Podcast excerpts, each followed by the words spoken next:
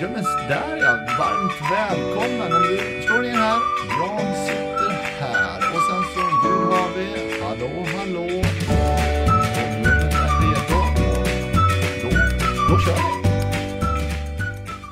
Dagens gäst såg ljuset den 25 december 1967 i Sundbyberg. Elektriker sedan barnsben. Elijo var företaget och ombudsman sedan 1999. Förbundssekreterare 2003 och förbundsordförande 2009 och 10 år framåt. Elektrikerförbundet. Fru, barn, villa, Volvo, vovve. Den svenska fackföreningsdrömmen personifierad. Varmt välkommen Jonas Wallin. Tack så mycket. Stämmer faktarutan? Det stämde bra. In, inte något fel, allt korrekt. Kanske inte elektriker som barnsben, men det var mitt första yrke i varje fall. Ja, eh, men bra, vi börjar där. Och så liksom så här. Det är ju ändå fackföreningsrörelsen som har varit din stora grej i det här liksom. Vad, hur kommer det sig? Ja, kan man nog fundera på lite. Jag, jag kan inte skylla på födsel och hejdad vana, Nej. utan det, det är väl något jag har haft i mig hela tiden. En stark känsla för rättvisa skulle jag nog säga att det handlar om. Det har väl... Jag kände mig ganska tidigt, eh, säga, tydlig i min politiska uppfattning och eh, den bar jag väl med mig in i, det, ja, i yrket. Eh, och våra rättigheter på arbetsplatsen. Vi körde med egna bilar, det var väl min första stora fackliga gärning. Jag tyckte vi hade för dåligt betalt och organiserade helt enkelt en strejk. Eh, så Men, men, men då var du redan fackligt aktiv eller? Nej, Nej, utan det var, det var liksom det som var ursprunget så att säga. Ja, Ja, jag var ju medlem i Elektrikerförbundet från första dagen. Ja. Eh, men jobbade väl på där. Möjligt jag hade något uppdrag, eh, ungdomsansvar eller studieansvar på klubben. Det kommer jag inte riktigt ihåg. Nej. Men jag tyckte vi fick alldeles för lite betalt för att köra med våra egna bilar. Och det fick alla andra att tycka också. Och då eh, parkerade vi våra bilar och så fick företaget skjutsa ut oss till våra arbetsplatser. Vilket ju snart nog vart lite omständigt för dem. Och då fick vi firmabilar helt enkelt. Och eh, ja, på den vägen var det väl. Då tyckte klubben att jag kanske var en bra företrädare Ja. och vart klubbordförande. Men hur, hur var det där, den första, den första fighten så att säga? Var det svårt att få med de andra eller var det ändå en lätt sak när ni väl började prata om det? Ja, på det stora hela var det nog en ganska lätt sak.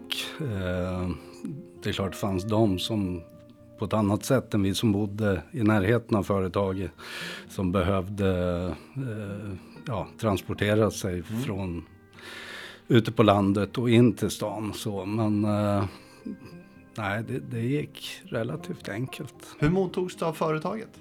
Nej, det var inte så glatt. Eh, Nej, jag var, kan tänka var mig nog det. ganska nervös egentligen Ja. där ett tag. Eh, första gången man gick upp för att sätta sig och förhandla med chefen och Ja. sådär. Det var, ja men det känns lite speciellt. Samtidigt så har jag väl aldrig, vad ska man säga, jag är väl tämligen orädd. Så att när det är fel då säger jag väl det. Hur, hur var känslan efter den här eh, första fackliga striden när, när du ändå vann, eller ni vann eh, så att säga? Vad, Ja, nej, jag såg det inte så. Det, det har jag väl egentligen aldrig gjort så där eftersom jag menar att tar man strid så gör man ju det för att man har rätt. ja, ja, Och då ska det ju bli rätt. Och då, ja, då blir det ingen stor grej. nej, det var inte tårtkalas efteråt utan Nej, utan, eh, eller det vart ju något, en tidsperiod där när det var lite ansträngt. ja, Eh, ja, det är ju preskriberat så, men, men eh, företaget tog in bussar och började köra ut oss till arbetsplatsen. Ja. Och då har ju rätt att ha tillgång till toalett till exempel och matrum. Och fanns inte det, då vart man ju snabbt nödig och Ja. så fick de ju kom och hämta komma och hämta Ja. en och köra till företaget. Så det var väl en period där det var lite spännande. Men vi hade bra sammanhållning i klubben och det,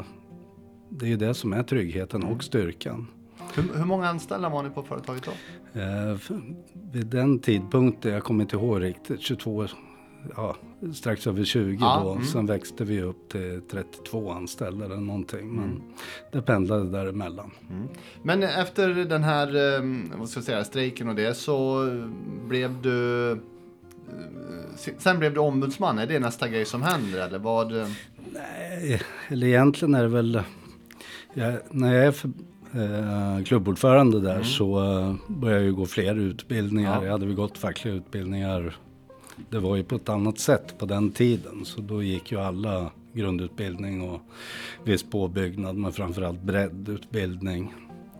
Och eh, 93 blir det väl, 92, 93 så gick eh, vi en, det hette AV2-utbildning. Det, eh, en, eh, en regional utbildning som var med, jag kommer inte ihåg, eh, sex internat kanske Ja. med tre dagar per gång. Rätt mycket ändå Och, eh, liksom. Ja. med, med folk från olika förbund och eh, hela Sörmland.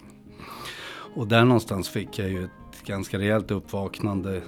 Det var inte bara kampen på arbetsplatsen så att säga, utan man började förstå hur saker hängde ihop. Och, eh, det var under den perioden som jag förstod att vi behöver ha politiken med oss. Och jag gick med i Socialdemokraterna också. Mm. Eh, var någonstans, eh, 92-93 säger du? Ja. När du eh, tog kontakt med partiet då för att gå med, vad var mottagandet då liksom? Ja, det, är no- det har jag burit med mig resten av tiden kan man väl säga. Just det här att vi måste göra det lättare för folk som blir nya i partiet. Jag hade ju verkligen ingen aning om det utan jag ringde telefonnumret till partiet som jag hittade i telefonkatalogen och sa hej, jag heter Jonas, jag vill bli medlem. Och jag fick veta att då tillhörde jag något som hette Östra S-föreningen. Ja. Och eh, då fick jag ju sen kallelser. Men om det var jag som var korkad eller informationen som var otydlig eller en kombo kanske. Gjorde i varje fall att de två första mötena hittade jag aldrig möteslokalen. Okej. Eh, tredje mötet då, eh, då åkte jag till fel plats.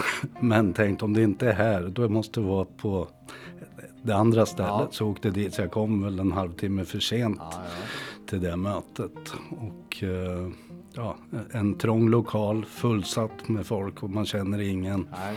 Och skulle man tränga sig in där som eh, ja, relativt ändå blyg kille och slå sig ner. Och jag kommer ihåg det första. När jag väl hade satt mig ner så sa ordförande att föreningen var väldigt stolta för de hade fått in två ungdomar i en nämnd. Och eh, jag tittade mig runt och tänkte det finns fan inga ungdomar här. Och, men då var det ju ett par i 40-årsåldern som Ja, hade kommit ja, in. ja, Och, eh, men därefter så får jag nog säga att föreningen tog väl hand om mig och Mm. även arbetarkommun också. Och, eh, ja, men olika personer som väl kanske kände ett extra ansvar för nya bortkomna unga herrar. Ja. Så eh, sen den dagen så har det ju varit lugnt. Ja. Men eh, tar du även politiska uppdrag under den här perioden eller? Ja, det går ganska fort där faktiskt. Eh, Kommer ihåg Sven Sjöborg hette han som var ordförande i Östra S-föreningen. Han tittade med ögonen och sa, så du är elektriker? Då kommer du göra karriär. jag förstod faktiskt verkligen inte vad han menade. Men det han egentligen menade tror jag var att han hittade någon som han kunde lämna över ordförandeskapet i Ja, föreningen ja, då.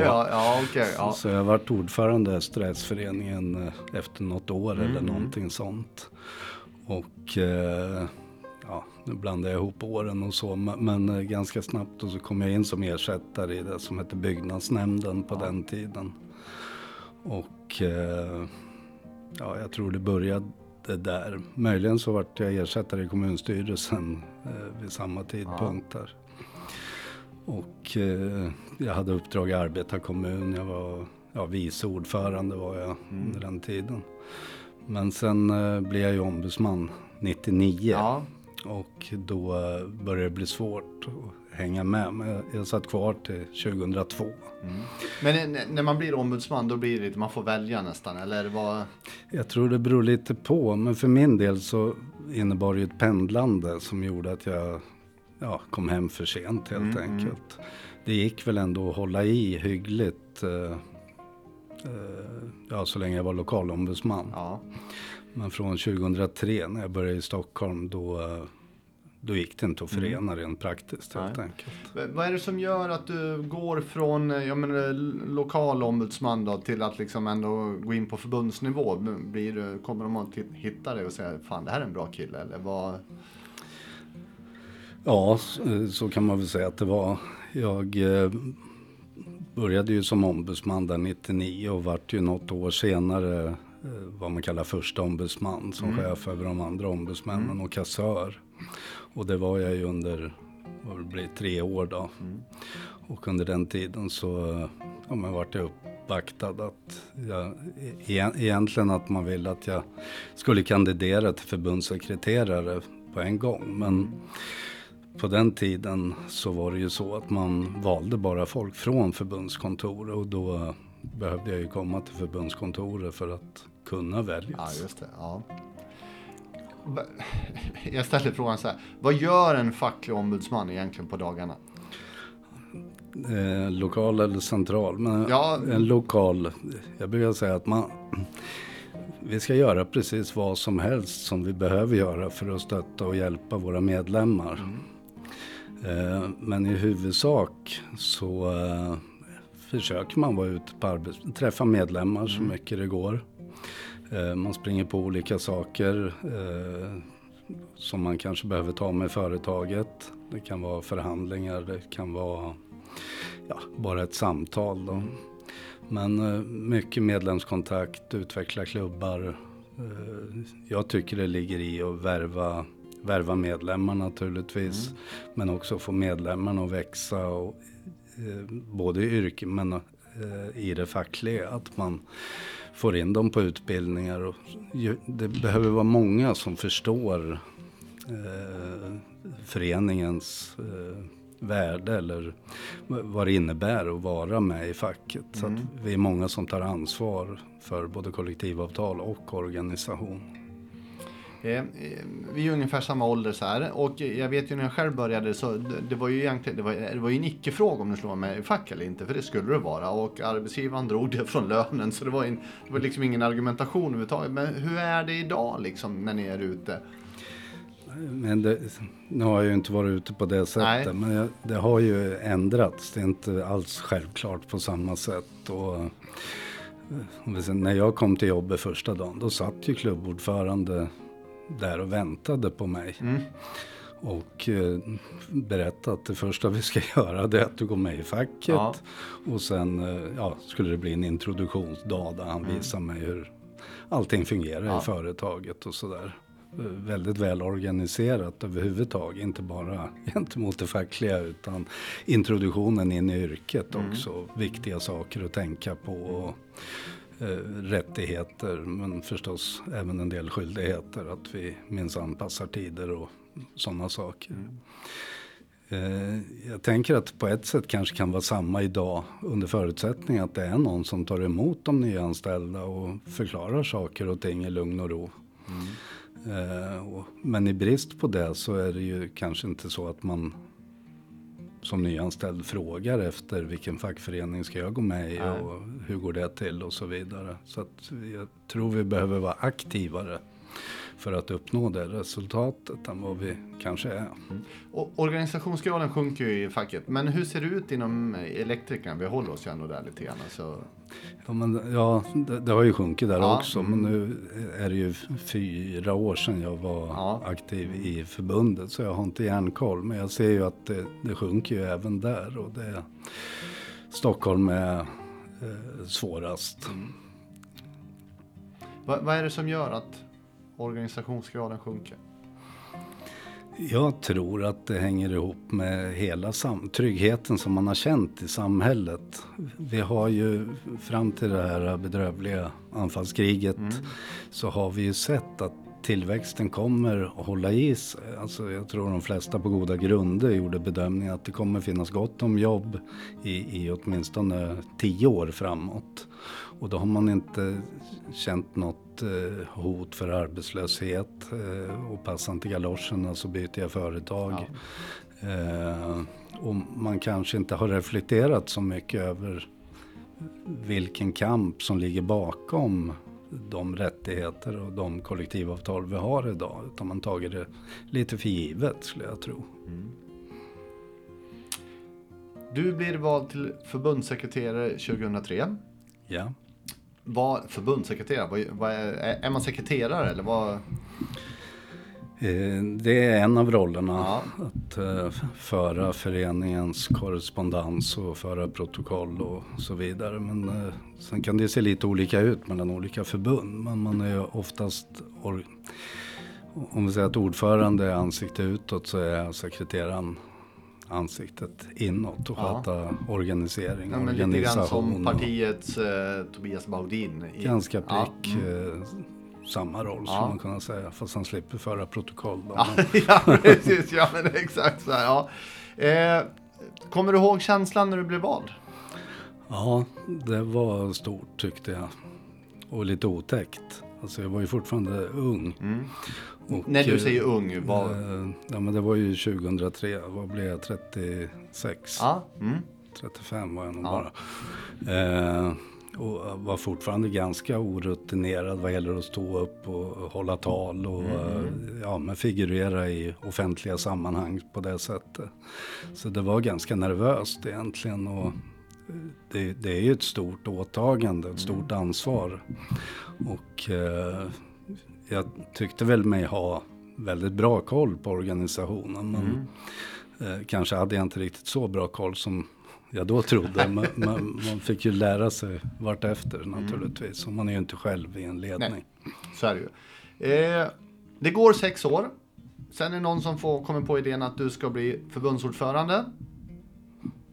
Blir du nominerad för att du finns på kontoret redan eller för att du gör ett bra jobb? Ja, jag hävdar nog att jag ändå vart föreslagen för att jag gjorde ett bra jobb. Vi gjorde ju om väldigt mycket i stadgarna under den, den här tiden när jag mm. var ansvarig för just det. Eh, för att ställa om organisationen utifrån eh, ja, omvärldens förändringar kan man väl säga. Men det innebar ju bland annat att vi fick en hårt ansträngd ekonomi. Mm. Och hade vi fortsatt på samma väg så hade ja, för pengarna tagit slut helt mm, enkelt. Mm. Så vi var tvungna att göra ganska stora förändringar i det. Och då eh, förändra, när man gör de förändringarna så eh, behövde vi också ändra ja, turordn, eller mandattider och sådana saker. Mm. Och då eh, innebar ju det att jag vart ju omvald till Ja, först var jag förbundssekreterare men sen ändrade vi stadgarna till att bli först att man varit förste vice och andre ja, vice istället ja. för sekreterare och kassör. Mm. Och det betyder att jag vart ju omvald, kommer inte ihåg, fem, fyra, fem gånger under mm. den perioden. Ja. Så då kände jag väl att jag hade ett bra stöd. Mm. Och eh, det var även så att våran dåvarande kassör valde att avgå. Så under två år var jag ju både förbundssekreterare för, eh, och sen förste vice och förbundskassör. Ah, okay, okay, ah. Eh, vilket ju förstås var ganska tufft. Men det var också fantastiskt lärorikt mm. att ha det. Man fick en väldigt bra koll som vice ordförande, järnkoll på organisationen som kassör järnkoll på vart pengarna tog vägen. Så mm. det gav mig ju en uh, jäkligt bra kontroll över hur förbundet fungerar, vart vi la våra resurser och, och inte la våra resurser. Mm, då. Mm. Så det var en värdefull tid, mm. men väldigt arbetsam. Mm. Blev det lättare när du bara blev ordförande sen? Ja, på ett sätt blir det ju det det vart ju kanske inte färre arbetstimmar. men, men, jag brukar säga att sekreteraren, eller den rollen, den har ju allt jobb kvar efter mötet. Ja. Men ordförande är ju klar när mötet är klart mm. på något sätt. Mm. Men det gör ju också att man hela tiden är på väg. Mm. Vad, vad är det finaste med att bli vald som förbundsordförande?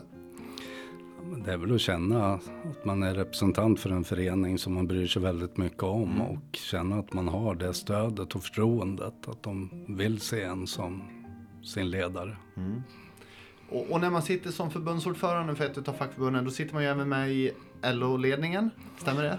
Nej, inte från början gjorde det Nej. inte det. Vi var ju adjungerade till LOs styrelse. Ja, okej. Det var ju färre förbund där. Det var ju ett arbete som bland annat jag drev ganska hårt. Att vi alla skulle ingå i styrelsen. Mm. Ja. Och från 2012 så vart vi ordinarie i styrelsen. Ja, okej, okej, okej. Men ja, man kan väl säga att jag har suttit i LOs styrelse från 2009 men utan rösträtt. Ja, just det, just det, just det. Och med vissa inhopp eftersom jag var ersättare för tidigare förbundsordförande där Mm, också. Då. Hur, hur är det liksom på de här styrelsemötena i LO? Liksom? Är det mycket inbördes maktkamper mellan de olika förbunden eller har man en enad linje? Och... Det förändrades kanske lite från tid till annan så. Eh, kan väl säga att generellt så gick alla förbunden kommer ju väldigt mycket med sitt eget och det är svårt att liksom förbise det egna förbundets intressen eh, för att ja, men ge upp dem Ja. gentemot eh, vårt gemensamma. Men jag skulle nog säga att som regel så drar vi, drog vi åt samma håll eh, hela tiden. Så kunde det ju uppstå frågor och då är det väl i synnerhet runt avtalsrörelser och sådär när man kunde ha lite olika uppfattningar.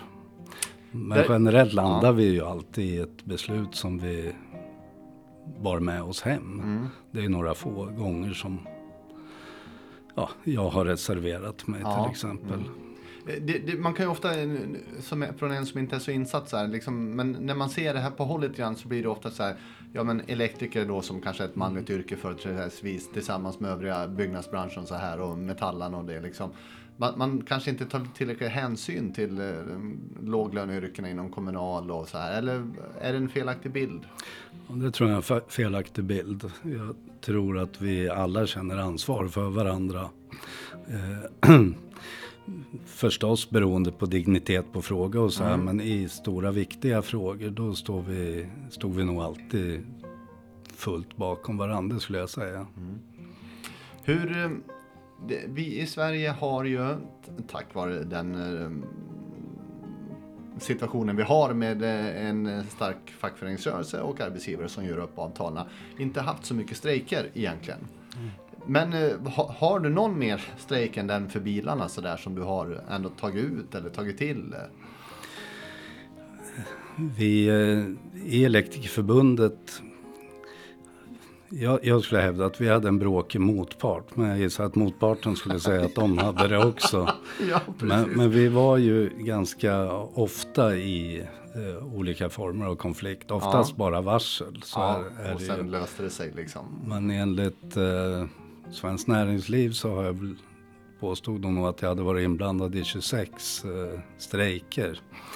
Eh, varit med och organiserat Ja. dem. Men, men det är inte riktigt sant. Utan det är ju under ordinarie avtalsrörelse. Om man kommer ingen vart, då läggs det ett varsel. Men Mm. det är ju inte så ofta som de faktiskt har trätt i kraft. Nej. Eh, Vi har ju en strejk som pågår just nu, den här Metall mot Tesla. Eh, Vad har du för tankar runt det? Eller vad är Grundtanken är ju att eh, Tesla får helt enkelt skriva under ett avtal. Det är så vi jobbar i Sverige och de, vill man vara här och jobba då jobbar man på våra villkor helt enkelt. Eh, om det blir så det återstår ju att se men, det är en fight som är så viktig att vi fackföreningen behöver vinna den. Ni har ju fått en del sympatiåtgärder här i Sverige. Jag såg att nu även eh, danska 3F var på väg kanske att lägga någonting. Kommer det sprida sig? Kommer det bli en global strejk? Det går ju inte att utesluta. Jag hörde nu australiensiska hamnarbetarna eh, övervägde att blanda sig i. Och, eh, jag, jag skulle säga att det där beror nog mest på hur företaget väljer att agera. Om de försöker kringgå åtgärder då kommer naturligtvis fackföreningarna att försöka krympa deras möjligheter att göra det. Det, det kan ju bli en intressant utveckling. Jag menar, Sverige är ju en jätteliten marknad, men börjar det komma in på övriga? Jag tror egentligen kan man nog se det som två konflikter i en. Den, den ena är ju global eftersom Tesla finns över hela världen. Och eh, om- eh, Tesla skriver på det här avtalet så vet de ju att då kommer det ju komma krav ifrån åtskilliga andra länder ja. att det här också ska ske. Och det är ju förstås ett, ett aber för IF Metall som på något sätt får ikläda sig ett mycket större ansvar än eh, att bara få till sitt eget mm. avtal. Så det är både på gott och ont skulle jag tro att IF Metall resonerar att hela världen är inblandad eftersom frågan blir mycket större än bara det svenska kollektivavtalet. Mm. Men, i grunden så styrs det här helt av hur företaget väljer att agera. Och de kan ju väldigt snabbt få stopp på det. Mm. Det är bara att skriva under avtalet så är det klart. Om du skulle spå in i framtiden? Traditionellt så har ju fackföreningsrörelsen eller man kan faktiskt bre ut sig en smula på det. För det är så att den här sympatiåtgärden för att skriva avtal, om man går tillbaka till 50-talet eller alltså så som det här systemet är tänkt. Då var det ju faktiskt arbetsgivarna som blockerade det företag som vägrar för de vill inte utsättas för osund konkurrens. Vilket ju är ett väldigt logiskt resonemang. Att om nio företag har vissa regler att spela efter och det tionde vill vara frifräsare och ha helt egna regler. Då konkurrerar man inte på lika villkor. Då borde de här nio kliva in och ta ansvar för att det tionde också följer samma regler. Och så var det alltså en gång i tiden? Så var det en gång i tiden. Vad har hänt med det? Eller vad har hänt med Arbetsgivarföreningen? Ja, det får man väl fråga dem om. För mm. i mina i mitt huvud är det en obegriplig hantering. Det är mm. klart att man slåss för någon form av eh, större frihet och få göra som man vill och, och sådana saker. Det kan jag ha respekt för. Men, men eh, det är ett ologiskt de som är med i svenskt näringsliv är ju de som har de här avtalen. Mm, mm. De kan inte ha något intresse, vad jag kan se, att andra ska konkurrera med dem till, till, ja, till en lägre prislapp helt enkelt. Right. Så de, jag, jag tycker att Svenskt Näringsliv borde också säga ifrån här. Att nu är det i Sverige och då gäller de svenska reglerna. Spännande. Det vore en eh, intressant utveckling om vi kommer dit. Eh, vi ska ta en, eh, vi släpper det så länge en stund. Vi kör eh, tio snabba frågor här Jonas. Du får ha lite längre svar om du vill så eh, ska vi inte dra det allt sånt här. Men vi kör. Vart åker du helst på semester? Ingenstans. Nej, men ut till skärgården skulle jag säga. Mm. Vilket är ditt favoritbarn? Båda. Jag har två döttrar. Det är mina favoriter. Korrekt svar. När grät du senast? Eh, oj, jag gråter inte. Karina, min fru, ramlade och slog sig. Då vet jag inte riktigt vad som hände, men då vart jag ledsen. ja, ja, det var bra. Ja. En sak du vill göra innan du dör? Eh, känna frihet. Smultronställe i Nyköping? Ja, det finns så många. Hela Nyköping är ju ett smultronställe. Det är en alldeles onödigt vacker plats. Men, men jag säger nog skärgården generellt. Ja. Så. Vilket, är det, vilket är den godaste dryck du druckit? Oj, Favoritdrycken nu är Pepsi Max. Eh, vatten. Om man är riktigt törstig är vatten kanske det allra godaste. Hur fort springer du milen på? Jag har inte sprungit på flera år.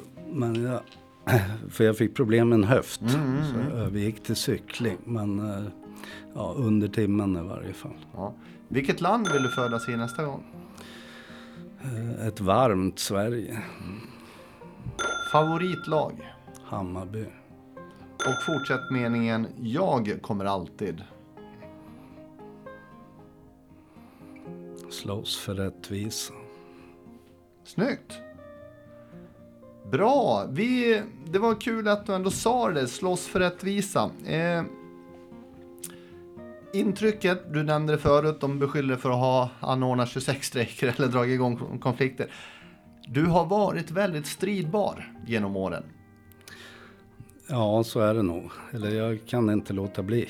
Nej, jag, jag har stora höga ambitioner om att inte göra det. Men på något sätt så hamnar jag där i varje mm. fall. Vad, vad är det som, liksom, jag, jag, du har ändå varit inne på det, någon slags rättvisepatos och så här. Men är det bara det som gör eller? Ja, jag tror det. Mm. Som jag nu sen jag, jag valde att komma hem igen mm. och börja engagera mig i den lokala arbetarrörelsen. Ja. Eh, så hade jag ju en alldeles uppriktig ambition att istället odla andra intressen. Mm. Jag har ganska gott om sådana. Ja. Eh, men när saker och ting inte är som de ska och sådär. Det, måste ju bottna i att jag vill eh, att det ska bli rätt. Mm. Känner du att du ibland tar i för mycket? Mm, ja, det händer. Eller för mycket, det, ja, det, man vill ju... Som, man representerar någonting och, mm. och, det ska man väl göra allt man kan för att se till att eh, det ja, drivs igenom eller att det åstadkoms eller utförs eh, mm. beroende på eh, dignitet på fråga så att mm. säga. Och då gör man väl det som krävs helt enkelt. Eh, när, jag misstänker ändå någonstans, även om du var förbundsordförande så är det ändå ett kollektivt beslut när man ändå går till någon form av åtgärder. Liksom så här. Men hur, hur funkar det då i en styrelse då? Liksom? Hur, och hur är din arbetsstil? Är det så att alla ska komma överens eller är det du som pekar ut riktningen och sen är det bara att sitta still i båten? Nej, ja, eller det är klart det finns ju tillfällen för båda delarna. Mm. Så är det ju. Ibland så ja, behöver beslut komma till skott. Men, men jag föredrar att skjuta på det och jag tycker alltid det blir bäst om alla är inblandade. Behöver inte vara fullt ut så att säga, men att alla bör nog säga, är det en svår fråga då bör alla få komma till tal så att man hjälper dem att komma till tals också. Mm. Inte pliktskyldigast bara säger någonting utan man kan ställa frågor eller försöka ta reda på vart åsikten egentligen ligger. Så jag skulle nog mer säga att jag är en lagspelare i varje fall och jag mm. fungerar bäst i en kreativ grupp. Mm. Eh, under, under de här åren inom fackföreningsrörelsen, om vi räknar fram till eh, 2019 när du avgick. Eh, vilket är ditt bästa? Om, om, har något så här, det här är det bästa beslutet vi åstadkom under den här perioden. Eller det här gjorde vi bra. Det är ju mycket glädjande, väldigt många sådana beslut eh, som vi har eh, tagit i stort och i smått ifrån avtalsförbättringar vi har drivit igenom och eh, sådana delar. Eh, men det, det är några frågor man kanske brinner lite extra för. Vi drog igång unga elektriker, det tycker jag var en en viktig stor grej. Mm. Men ambition att alla förbund har ju ungdomsverksamhet i någon mening. Men min ambition hämtad ifrån Danmark faktiskt. Jag upplevde där under en kongress där de ett ungt kaxigt gäng som körde över förbundsstyrelsen i några frågor på kongressen. Tänkte jag det här är, det här är häftigt. Ja. Eh, så att de skulle vara en fristående i någon mening organisation. De fick sina pengar och sen fick de hitta på snart sagt vad de ville. Mm. Vilket också visade att ungdomar visst tar ansvar och visst vill bra saker. Fick igång en ruggigt bra verksamhet där. Vi var missnöjda över yrkesutbildningen, att man inte mm. utnyttjar tiden fullt ut. Och, eh, jag väckte då idén om den här branschskolan som heter ETG, mm. Elteknikbranschens gymnasium. Där grundtanken var så enkel som att om man går ett teoretiskt program då pluggar du väldigt många poäng som det heter då. Men det är ju utifrån att du kan ha mycket hemläxor och du kan göra mycket vid sidan av. Mm. Medan om du går på ett praktiskt utbildning så är det ju låst till skoltiden. Och då menade jag att det går att utnyttja den här tiden väldigt mycket bättre och därigenom kunna få in även lärlingstiden som eh, annars ligger 1600 timmar utanpå de tre åren. Att den går att lyfta in med hög kvalitet Och eh, det fick jag ju med arbetsgivarna Mm. på också. Det vart ju ett väldigt framgångsrikt koncept som jag tror det finns 54 skolor idag som Ja. jobbar efter det. Det var inte en ambition i sig utan själva grund... Tanken var nog att om man visar på hur man kan göra så kommer pragmatiska lärare att se att det där funkar och ta efter det av sig själva. Mm. Ja. Nu eh, vart det ju lite konkurrensfördel för de företag då som hade tillgång till eleverna här tyckte Svenskt Närings... Eller ja, motparten. Eh, så de tyckte att ska vi göra det här då ska det också finnas förutsättningar för andra skolor i landet att Ja. jobba efter samma koncept. Och så vart det. Eh, det kan jag ju också känna stolthet över faktiskt. För resultatet har ju blivit väldigt bra. Ja. Har, har du något beslut i den andra änden, något som du känner, ah fan gjorde vi det där för? Nej, egentligen så tycker jag nog inte det. eh, Sett till sin tid så att säga. Det är klart att när vi hade knaper ekonomi, var tvungna att göra besparingar och så vidare så var det ju skittråkigt eh, i perioder naturligtvis. Men, men eh, jag skulle nog hävda att dels var det helt nödvändigt och i backspegeln så var det ganska bra. Eh, vi, vi ska ändå beröra så här, för du fick ju avgå, eller om du avsade det uppdraget, det är så här, eh, 2019 där. Och eh, eh en eh, maktstrid som du beskrev det, som du förlorade och därmed åkte ut. Det fanns ju dagstidningar som beskrev det på ett annat sätt. Men när du var i den situationen, hur, hur upplevde du då? Var du en jagad man liksom, eller var... att vara i toppen på en organisation så här, det är ju jäkligt tufft och det har det ju varit många gånger Ja, genom mm. åren. Eh, och, och för varje år så blir man ju kanske något tröttare. Och i, i det här fallet var det väl inget som skilde ut tidigare sådana fighter så att säga. Men nu kände jag nog att det var klart. Jag, det, var, det var inte värt det längre. Och eh, eh, nej men man är ganska nerarbetad. Det, det, ja, det är inte värt det helt Nej, nej. enkelt. Det kändes som, jag hade ju bra resonemang med ja, ledande personer inom LO där om vad som var rätt och fel eh, Mm. och vad som var bäst och sådär. Men då landade jag väl i att det här är det bästa för mig i varje fall. Mm. Så på ett sätt ganska lätt beslut men det sitter ju ändå väldigt tungt. Ja, mm, ja men precis. För eh, när man har varit med i en sån här, där man... Eh, en del journalister går väldigt hårt åt den liksom så här. Hur, hur, kom, hur orkar man komma tillbaka sen liksom så här? Vad, Jo, jag har ju, jo men det är ju som du säger, det är ju journalister ibland seriösa, ibland oseriösa. Ibland är de ute efter sina eh, skop och så vidare. Och jag har ganska många exempel på eh, totala, ja fullständiga falsarier som bara ja, inte har hänt. Eh, och som ändå har blivit löpsedlar. Och, och, eh, man, man känner sig väldigt utpekad. Det är jobbigt, eh, så är det. Samtidigt så vet jag ju vad som är sant. Ja, ja, ja. Och, och jag, de jag bryr mig mest om vet också vad som är sant. Och det är väl i det man hittar någon slags styrka och gå vidare. Mm.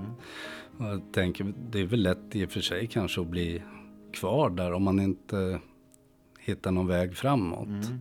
Jag kände ju, eller jag fick ju en förmån egentligen att jag fick tid på mig att fundera över vad jag ville göra. Och jag fick erbjudanden om ja, vitt skilda saker. Mm. Eh, men jag landade ju i att jag, det är ju det här jag brinner för. Jag vill... Eh, jag, jag har ju sett genom åren hur basen i våran verksamhet har blivit tunnare. Mm. eller glesare i varje fall. Och att eh, den här arbetarrörelsen, det stora lokomotivet som har drivit både arbetsplats och samhälle framåt eh, har börjat jobba mer var och en för sig och så vidare. Och jag såg ju då en möjlighet att få jobba med att återskapa arbetarrörelse helt enkelt. I och för sig i ett begränsat område men mi- mitt strå till stacken skulle kunna vara det. Och då hittade jag mening och styrka och glädje i det. Mm. Ja, för nu är du ombudsman i LO, är det korrekt titel? Ja. Ja, Östra Sörmland, nej vad... Nej, eh, eller jag är ju centralt anställd Ja. men jag har min placering i LO Mellansverige som Mellansverige, är så, fyra ja. län. Uppsala, Västmanland, Sörmland och Östergötland. Mm. För det, det, det är det här som eh, du brinner för, som du säger, just det här med att få igång rörelsen igen någonstans. För det, det känns ändå som jag tappade. Och samma sak så har du också engagerat dig lite politiskt igen. Och, gått, och sitter i nämnd och så här. Men ser du de här tendenserna i, både i parti och fackförening, liksom, att vi inte... Vi är ingen rörelse på det sättet längre. Ja, jag tycker det är precis på samma sätt. Tänker oss som ett gammalt par eller vad jag ska säga som har tagit varandra alldeles för givna och slutat se varandra.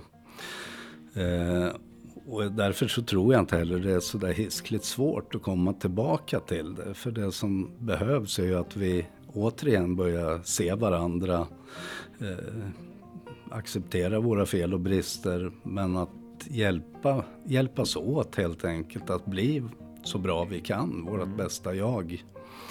Eh, och i vissa frågor då så bör ju fackföreningen och partiet eh, driva samma frågor helt enkelt och då ska vi göra det i samverkan. Eh, Du pratar mycket om det här med att vi behöver engagera oss, men du pratar rätt mycket också om arbetslivskriminaliteten som finns i vårt samhälle idag. Liksom. Mm, va- Vad beror den på? En knäpp fråga kanske, men så här, ge din syn på saken om jag säger så. Ja, det är ju en ganska svår samhällsanalys vad det är som har hänt. Men på något sätt så...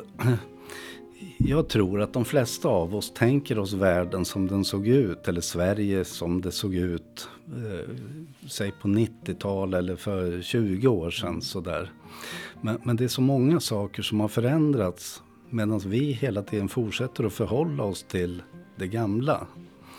Och eh, då uppstår ju möjligheter för, om man tar de kriminella till exempel. Vi har ju haft en ruggigt liberal samhällsutveckling. Vi har eh, slagit isär fungerande strukturer. Det blir många fler enheter, färre som har koll på helheterna. Och eh, nu är det ju inga sanningar just för de kriminella. Om man visste hur de fungerar och vart de fanns så skulle de ju sitta bakom lås och bom. Men, men att de, eh, det är en internationell kriminell sektor. Och de skannar världens alla marknader efter den lättaste platsen att tjäna pengar. Och eh, dessvärre så har man då hittat Sverige som ett väldigt förutsägbart enkelt land att kliva in i och eh, hämta våra skattepengar helt enkelt. Eh, det, det är vad jag tror har skett. Hur, hur ska vi få stopp på det? Då tror jag att vi, precis som Socialdemokraterna gick till val på, vi ska göra det förbenat svårt att vara kriminell. Lätt att åka fast och kostbart när man gör det. Och jag tror inte man behöver liksom uppfinna en hundraprocentig lösning utan kan vi bara täppa till de mest lukrativa vägarna till pengarna så eh, kommer den här sektorn att hitta andra marknader att eh, tjäna sina pengar. Så, så vi, men vad vi behöver göra det är att gå ihop. Alla goda krafter, alltså hela samhället behöver ju tillsammans börja verka i en riktning som gör det förbenat svårt att vara kriminell helt enkelt. Var, var finns de här företagen? Vi, vi pratar mycket om välfärdskriminalitet och så här, men hur, hur kan det se ut? De finns nog eh, precis överallt och i alla branscher där det går att tjäna pengar egentligen. Det är restauranger, de har sin form av kriminalitet. Eh, välfärdskriminella är en annan stor sektor. Det är svårt att bedöma riktigt hur mycket, eller det är dumt till och med att slänga sig med vilka siffror det rör sig om. Men, men polisen menar ju i varje fall att eh, de kriminella omsätter mer pengar i välfärden än i, med knark. Mm. Och knark är ju ändå ett väldigt stort samhällsproblem som dessutom leder till andra kriminella problem. Ser du alla dessa upphandlingar och lagen om valfrihet och sånt, är det sånt som är... eh, Det är naturligtvis en sån yta som är väldigt lätt att komma in på. Mm. Men det skulle kanske också vara ganska lätt att täcka, täppa för dem genom att helt enkelt eh, vara mindre naiv, alltså släppa den där gamla bilden. Om man har en upphandling så bör man kanske inte bara ställa 30 frågor utan man bör nog kontrollera varenda svar också om det verkligen äger sin riktighet. Och kanske även söka i en vidare krets. Alltså det bolaget som räknar på jobbet kan ju teoretiskt vara helt schysst men vara ägt av eh, ett, eh, ja, en kriminell person eller Mm. flera. Är det en fackföreningsfråga eller en politisk fråga? Och det är både delarna menar jag. Jag tror om man delar in den här eller arbetsmarknaden som jag håller mig Mm. till i mitt resonemang så skulle man nog kunna tänka sig att flertalet av företagen är ju schyssta förstås Mm. och gör sitt bästa för att följa både lagar och avtal och så vidare. Sen så finns det tyvärr ganska stor grupp som är genomkriminella, en helt svart sektor. Och sen finns det en relativt stor gråzon på resterande. Om man tänker sig den gråzonen som ljusgrå i ena änden och närmast svart i andra änden. Så fackföreningen ska väl vara aktiva och driva på sina fackliga krav precis som i de vita företagen en bit ner i det där gråa fältet. Men någonstans där så är det ju samhället som ska ta över eh, uppdraget helt enkelt. Men då tror jag att fackföreningen och egentligen arbetsgivarna också har ett stort ansvar att vara liksom tusen ögon, tusen öron och eh, se när saker och ting eh, verkar vara fel och se till att myndigheterna får veta det så att de kan agera. Så att vi behöver hjälpas åt, alla, alla krafter behöver hjälpas åt, både politik, myndigheter, arbetsmarknadens parter. Hur...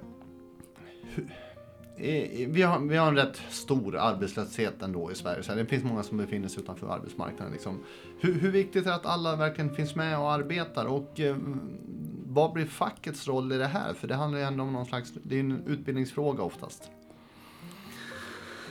Ja, arbetslöshet är ju ett gissel av, av stora mått. Mm. Det är ju bland det värsta en människa kan vara i naturligtvis. Eh, jag tror det är många, många faktorer som spelar in. Det leder ju till ett utanförskap i någon mening. Men det är ju inte bara arbetsmarknaden som ska se till att människor är en del av samhället. Utan det är ju föreningsvärlden och, och vi alla så att säga. Men, men att arbetslösheten är så hög samtidigt som arbetskraftsbehovet är så stort. Det är ju en paradox i det här som vi borde hitta brygger emellan. Och det kan ju vara både i stort och i smått. Men just nu stiger arbetslösheten snabbt inom många sektorer i våran landsände. Samtidigt ska man investera, vad är det, 1200 miljarder uppe i norra Sverige. Och eh, majoriteten av dem är ju utländska företag, utländska arbetare. Och där menar jag att det måste vara lite hål i huvudet. Att vi borde nog i första hand se till att vi eh, håller de jobben som vi själva kan utföra kvar här i Sverige. Ehm, och- då pratar vi om en form av lösningar, alltså att hitta motivation för folk att flytta eller att eh, pendla till arbeten. Då. Sen behöver vi utbilda fler i, i bristyrkena helt enkelt. Och det finns ju, ja men det är gott om bristyrken. Men det, det är också brist på människor. Jag tror SKR har sagt att de behöver, ja, de- de nämner olika siffror hela tiden. Men säg att det är en halv miljon människor. Eh, och eh, samtidigt så ska vi bygga alla de här stora investeringarna. Allt från järnvägar till eh, eh, gruvdrift och, och batterifabriker. Hela Sverige är ju i behov av både renovering och investering för eh, nya näringar helt enkelt. Och då räcker ju inte människorna till. Så vi har 100 000 unga ungefär som kliver ut på arbetsmarknaden varje år. Och eh, endast 35 000 av dem har utbildat sig till något yrkesförberedande. Så jag tror att vi behöver, vi behöver få fler att välja ett yrkesförberedande program. Vi behöver få fler omställningsmöjligheter för lite äldre människor att eh, läsa in till de yrkena. Mm. Och vi behöver en aktivare arbetsmarknadspolitik ändå naturligtvis för att åstadkomma de här sakerna. Men, men jag skulle nog se att man hade en etableringskontroll eh, för utländska företag till att börja med. Att om man ska komma hit så ska det uppfylla vissa kriterier. Mm. Och den här, samma sak med den här fria arbetskraftsinvandringen. Den behöver ju också regleras i någon form då. Mm. Snyggt. Jag tror egentligen vi, vi skulle kunna ha fortsatt hur länge till som helst i de här frågorna. Men vi, vi börjar ändå närma oss slutet och eh, då är det som vanligt. Jag ska lufta en del fördomar, lite byskvaller och sånt där som vi har snappat upp. Eh, så jag tänker någonstans att jag, jag vill ändå börja i den rätt vanliga änden när det gäller er LO-människor. För, och du i synnerhet ser ju lite grann ner på de här akademikerna som har tagit över partiet egentligen. Inte alls.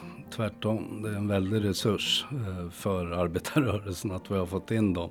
Däremot så behöver vi ju själva ta mer plats. Skulle jag mm. För ni, ni, tycker ju alltid att ni inte har tillräckligt många med LO-bakgrund. Ja, eh, i princip så är det ju så.